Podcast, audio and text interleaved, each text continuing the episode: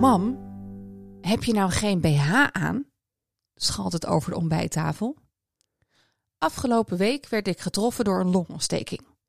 Ja, ik gebruik er even een dramatisch woord, want holy shit, wat is dat een intense ervaring. Dit lichamelijk ongenoegen kwam volledig van links en voordat ik er erg in had, zat ik in een soort van mini-lockdown.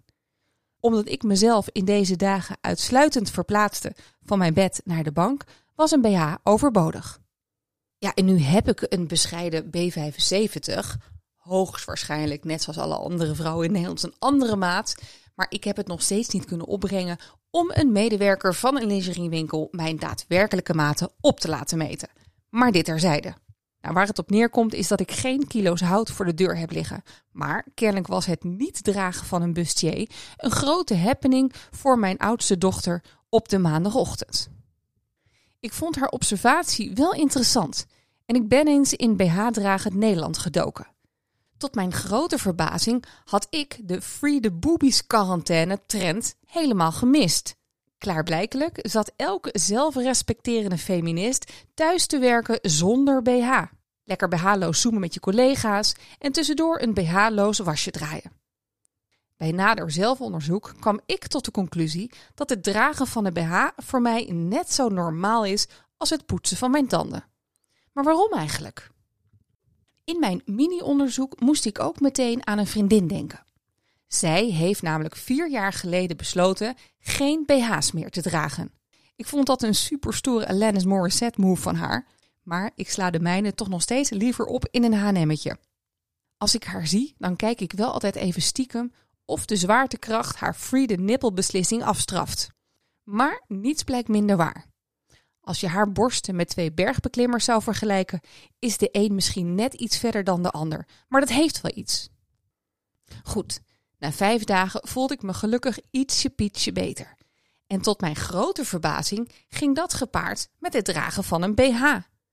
Je kunt dus concluderen: BH aan gezond, BH uit ziek. En toch voelde dat ding ineens als een soort van keurslijf. De feminist in mij schreeuwde direct: Free those nipples, Patrice. Come on, you can do it. Maar ik vind het lastig. En toch liet het me niet los. En zocht ik naar antwoorden op het wereldwijde web. Wat ik daar aantrof, vond ik schokkend en wil ik graag met je delen. Een Franse onderzoeker heeft namelijk 15 jaar lang de borsten van wel liefst 320 vrouwen onderzocht. Dit kun je volgens mij oprecht een borstenman noemen, zonder enige seksistische bijbedoelingen. Goed, volgens dit onderzoek worden onze tepels met gemiddeld 7 mm per jaar gelift als je dus je BH in de kast laat liggen. Want een BH houdt de natuurlijke groei van het ondersteunende borstweefsel namelijk tegen. Joehoe!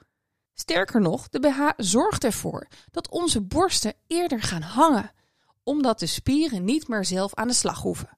En daar worden ze lui van. Nou, makes sense. Slapen met een BH moet je al helemaal niet doen.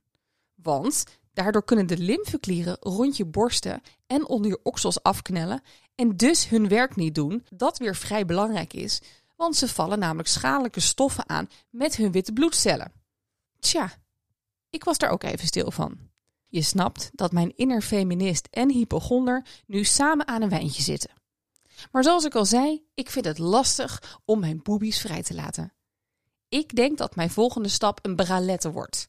Dat is zo'n topje zonder beugel. Ik denk dat ik er vast wel eentje van mijn oudste dochter kan lenen.